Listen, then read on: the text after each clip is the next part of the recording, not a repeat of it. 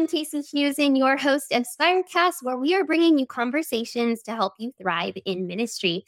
And today we're going to be talking with Tyler Myers and Dr. Matthew Bates about leveraging church wide studies. Tyler Myers is the lead pastor at Madison Park Christian Church in Quincy, Illinois. He has been at Madison Park Christian Church for 15 years and loves all things having to do with challenge and adventure. Matthew W. Bates, he is a PhD from Notre Dame, is professor of theology at Quincy University in Quincy, Illinois.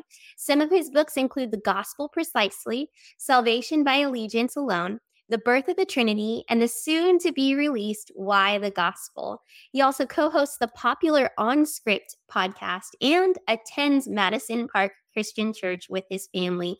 Welcome to the both of you. It's great to have you here at Spirecast today. Good to be here.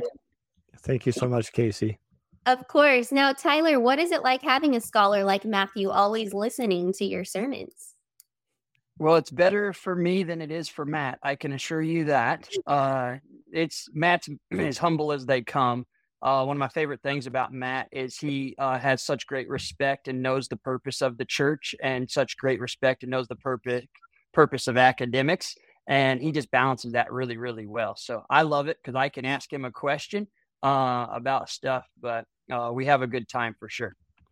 Now after each sermon uh, tyler my wife actually has to physically restrain me as i really want to come up and try to hit you on the head with a bible commentary. See like, tyler you just really need to read this one. But she every time she holds me back um, and uh, prevents me from you know from the attack no, truthfully, uh, Tyler is an excellent homilist. Um, and um, the reality is, is that um, you know, as part of my training, I I had to take preaching courses, even though I haven't preached a lot. I have occasionally filled the pulpit. Um, and one thing I can tell you is that knowing the the kind of the expert techniques of exegesis uh, doesn't always translate into a sermon easily. And having been forced to do it a few times, to preach a few times, it does give you a, a real humility uh, and appreciation for the art, right? As we realize um, that's not that's not necessarily my gift; it's more Tyler's gift, um, and uh, we do appreciate, um, yeah, the balance between academics and church. That's great. Yeah, it always uh, they make it look so easy until you're in that seat and you realize uh, they're just very gifted uh, at that. So, how did the two of you start working together? Can you share that for everybody? How did you link up? Well, I mean, I suppose mainly when I started attending Madison Park uh, Christian Church, we'd actually met before that as um, I think actually was back when Tyler was maybe um, in charge of college age ministries and some other things at Madison Park um, as he's uh, more recently moved into the senior role in the last five years. Um, but yeah, prior to that, um, I was interested in trying to get some of my Quincy University students plugged into local churches. So I was just uh, I was at a different church at the time and was um, trying to talk to some different uh, pastoral staffs about what they had going on for college students to try to get my my uh, folks plugged in. Hmm. That's great. And Tyler, I understand that Madison Park used the gospel precisely in an all church curriculum study.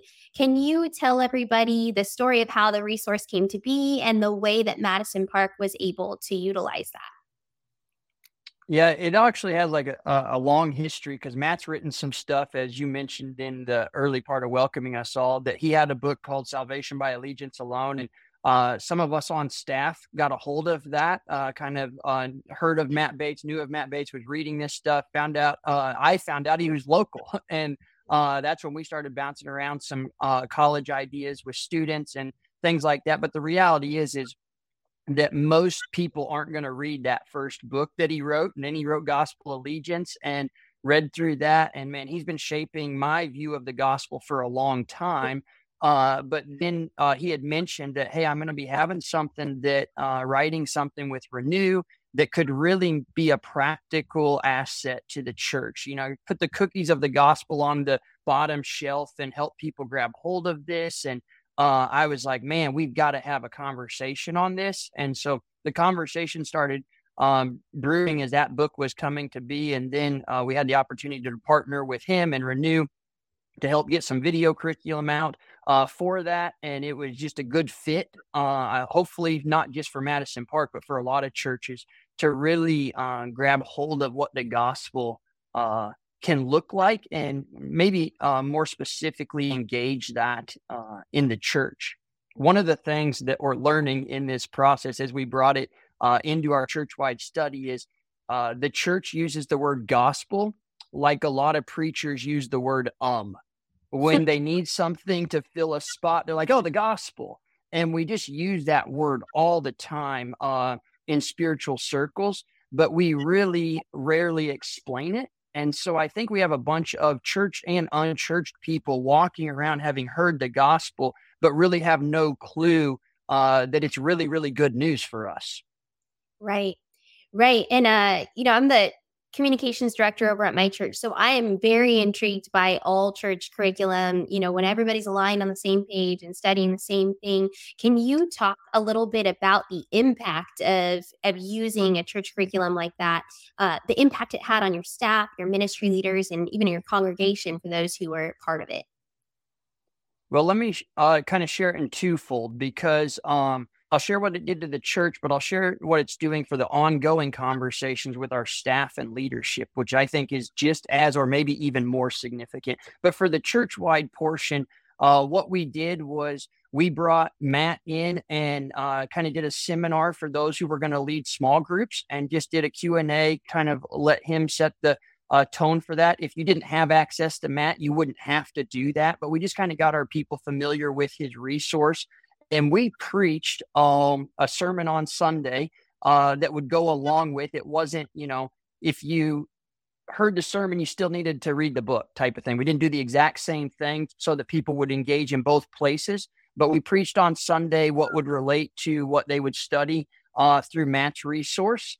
And then uh, we met around groups and small groups in our homes and churches and allowed people to discuss through his resource uh, and then followed that up with Q&A as that happened. And so uh, it really was a gift because uh, you had mature believers, uh, less mature believers, all gathering around and really wrestling with. And I think uh, it highlighted the fact that when you step into a small group or into a church and you ask, What is the gospel?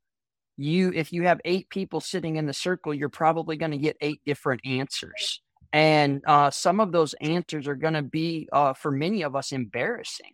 Uh, and so it really helped kind of move past the embarrassment and into a common conversation of what does it look like to really rally around that. So, what a gift uh, to the church wide body. But let me go and just share on the backside of that. Um, one of the things we're actually currently doing with our eldership uh, and our leadership team is going back through and saying, uh, man, we just say we're a gospel centered church, and a lot of churches use that, but are we really gospel centered? Uh, and we're retweaking some common language and asking ourselves uh, in our Sunday morning services uh, is the gospel being talked about in the welcome? Is it being talked about in offering, in communion, in the messages? Uh, would people walk out of our services and say, man, I heard a clear articulation of the gospel today? Um, and then being able to distinguish whether uh, it's really uh, a salvation response or whether it's the grand narrative of God or whether it's specific to Matthew, Mark, Luke, and John. And I think that those are some important conversations that uh, don't, not everybody in your church is going to hear, but those designing services and small groups and things like that need to be asking what's the the end goal that we're trying to get people at and so we're having that conversation and really it's becoming a learning and discipling process uh, for our staff, elders, and leadership. So that's great. I think, Matthew, just for those who haven't uh, been part of that resource, haven't read it, um, haven't done this in their churches, can you just, as Tyler said, you know, you could get eight different answers about what the gospel is in this conversation. Can you just kind of give us an overview really quickly about what does the the book, uh, what kind of understanding of the gospel does the book bring people to and how does it get carried out in the church once they've actually read this embraced it? Uh, what is the call to action? Is it being more comfortable sharing that uh, with others giving it away? Can you s- explain some of that? Yeah so um, the book is called the gospel precisely and so as part of that we want to on the one hand provide really concise language to speak about the gospel but then more expansive definitions too um, and so, if we were uh, to cut to the chase and give the most concise articulation of the gospel, I would say the gospel is that Jesus is the saving king, or we could also say Jesus is the victorious king or the rescuing king. But the focus is on the King Jesus gospel. And the emphasis is that salvation comes through his kingship. So we're not trying to, you know, like undermine the atonement or forgiveness of sins, but we want to really emphasize for people that the order matters. That if we don't get the kingship, uh, if we don't get that in place first, then we end up with an inadequate call to action um, we end up with a gospel that is shortened or truncated or short circuited in some way that focuses on what can I get out of it individually. Um, I, like I want forgiveness is what people think, right? And so I need to trust that Jesus is Savior. Uh, what the book is trying to articulate is that it's true Jesus is our Savior, but salvation comes through His kingship, and that we need to have a more robust understanding of trust that moves into um, loyalty and allegiance. So that to fully respond to the gospel means that we're giving allegiance to the king and this king then supplies benefits that include salvation for us. So that's the the kind of brief message of the of the book. Now it gives a more um, fulsome articulation of the gospel beyond that um, that would talk about how uh, it has a trinitarian shape um, that it's about the father sending the son to take on human flesh and that jesus taking on human flesh was essential for our salvation in a variety of ways. So it's actually part of the gospel, the incarnation. It talks about his death for our sins, his resurrection on the third day, right? And this is all part of the Old Testament story reaching its climax. And then um, the story continues after that, though. We're often good at talking about the cross and maybe about the resurrection too. Um, but then after uh, Jesus is raised, he's seen by many witnesses and then ascends to the right hand of God where he's enthroned. And that's when he becomes the king in the fullest way. And from that position, then Jesus uh, supplies then the Holy Spirit along with the Father for the uh, the benefit of the church, and He'll return one day. So that's really the fuller articulation of the gospel. So the chapters in the book are designed to lead people through that. Um, there's an introduction and then five chapters, and so I think our church, if I remember right, we might have done a seven or eight week study as there was some some framing around that, and then the church was reading the introduction and then the five chapters uh, and then there was video content that went with that. Thank you. Thanks for for giving us that kind of flyover of uh, the book. And Tyler, I again, you know, just intrigued uh, from where I sit in my church and uh, the different conversations I have. At you, you had mentioned that you kind of thread this throughout your services, right? So not just the message portion. Can you give some practical pictures of what that might look like beyond that that time where you're delivering a sermon, that you're really sending the message about the gospel? You know, I think, um, you know, sometimes uh, just in a, a, sheer welcome, we can say, hey, welcome to church, or we can tell them why we're here, right? And uh, when we start asking the question of why are we gathering, uh, I think we can more uh, in, intentionally call people uh, to worship the saving king. And so, you know, we can say that we gather all this morning to celebrate uh, what we have in Jesus, and then we can share what Jesus has done for us. When it comes to offering, you know, we definitely highlight the kingship or the lordship that God is the owner of it all. Um, and that's good news. And we get to be generous alongside of God in stewarding the resources that He has blessed us with. Um, but bringing just a gospel lens to those conversations.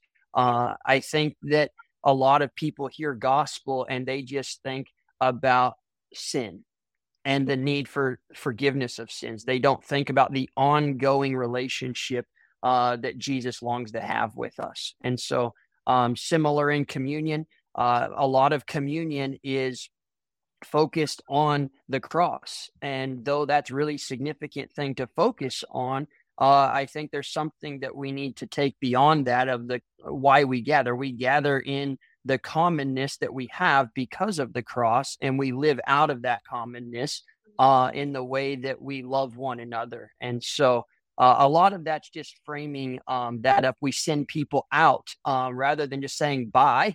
Uh, you know, we want to send people out um, to live alongside or with Jesus as their saving King.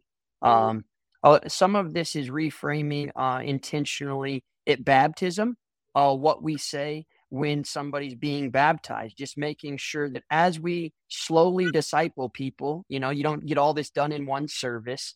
Uh, but when we baptize people, just uh, teaching everybody else around there that this just isn't about this one time decision. This is about um, the person being baptized saying yes to Jesus as their victorious king, which means something significant in a week from now, a month from now, a year from now, that type of stuff. That's awesome. I love anytime I, you know, can hear or get a, a picture of just the intentionality uh, in which you guys are applying uh, something. And so uh, that's great and super helpful for those who would want to see how they could continue threading something like this uh, throughout their service. Uh, Matt, if a church wanted to put together their own church wide study, what would you recommend from a content creation perspective? Well, of this book specifically, do you mean like of the gospel precisely, or do you yeah, mean just as a whole? Even more, um, I, whatever direction you want to take it. I, I, know it's a huge feat to create something like this. Uh, yeah, that's um, for, let's go with that one. Yeah, well, I mean, obviously, um, there are resources available through Renew if people do want to do this specific study.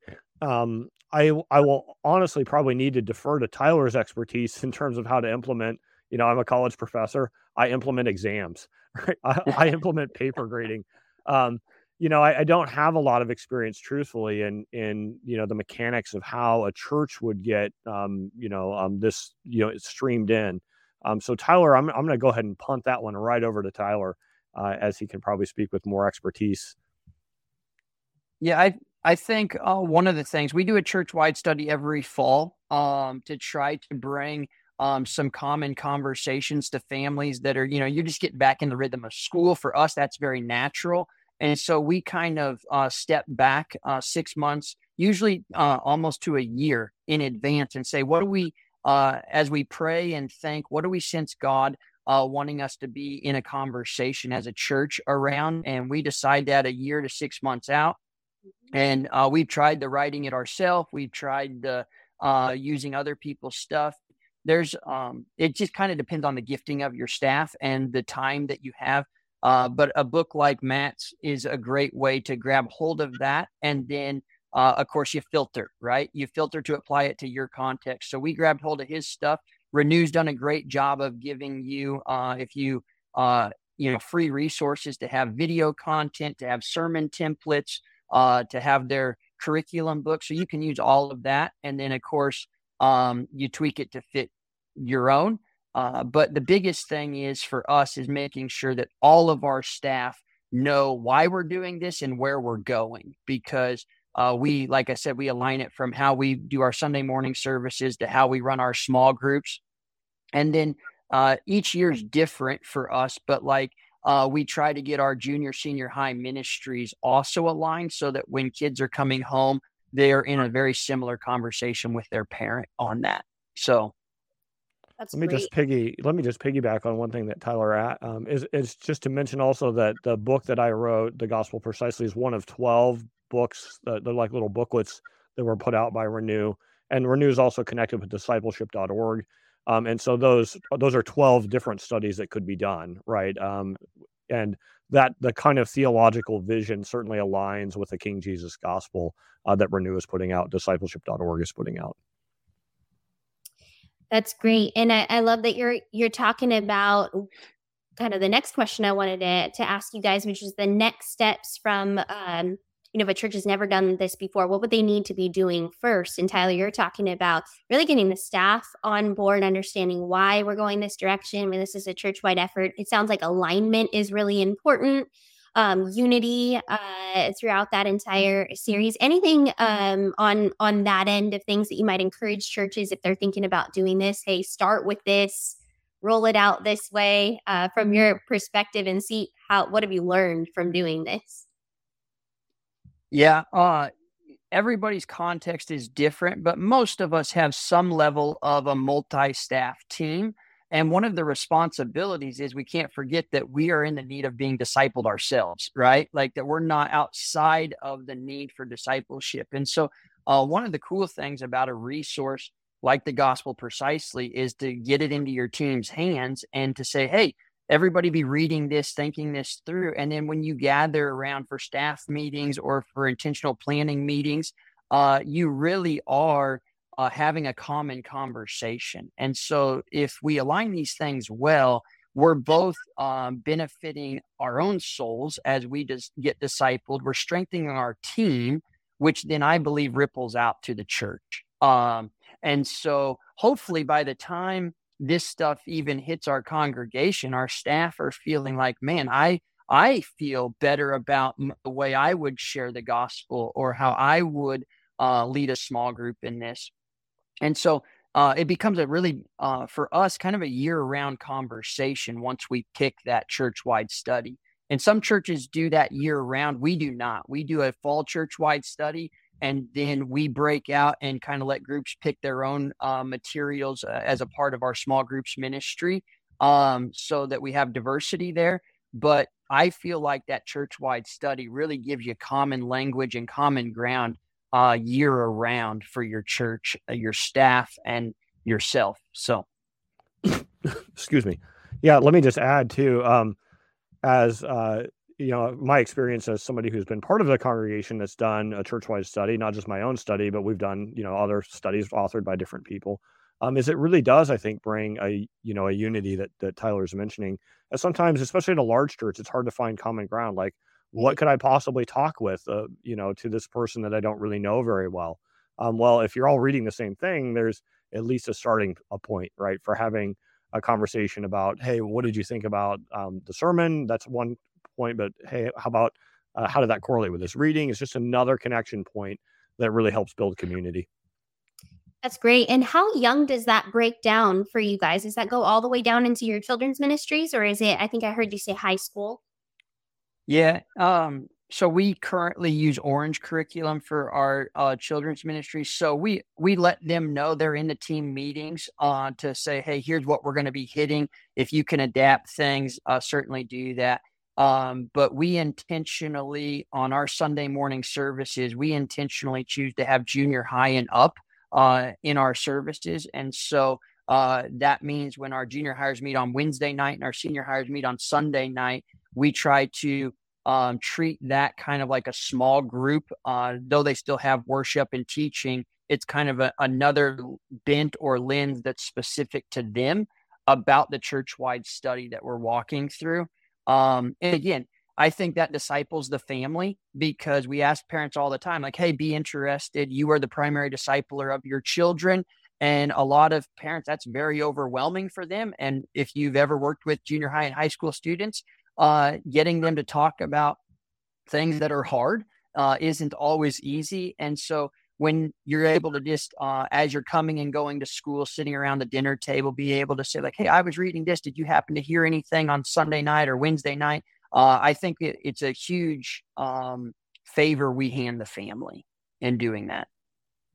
Amazing. Well, once again, as a communications director, this is like music to my ears. I love when I just see something so intentionally rolled out and um, that you guys, you, you, talked a lot about this. You've aligned really well around it. So uh, it sounds like a, a, really special thing you do every year uh, that I think a lot of churches could, could benefit from doing as well. Is there anything else that you guys would want to share about leveraging church-wide studies?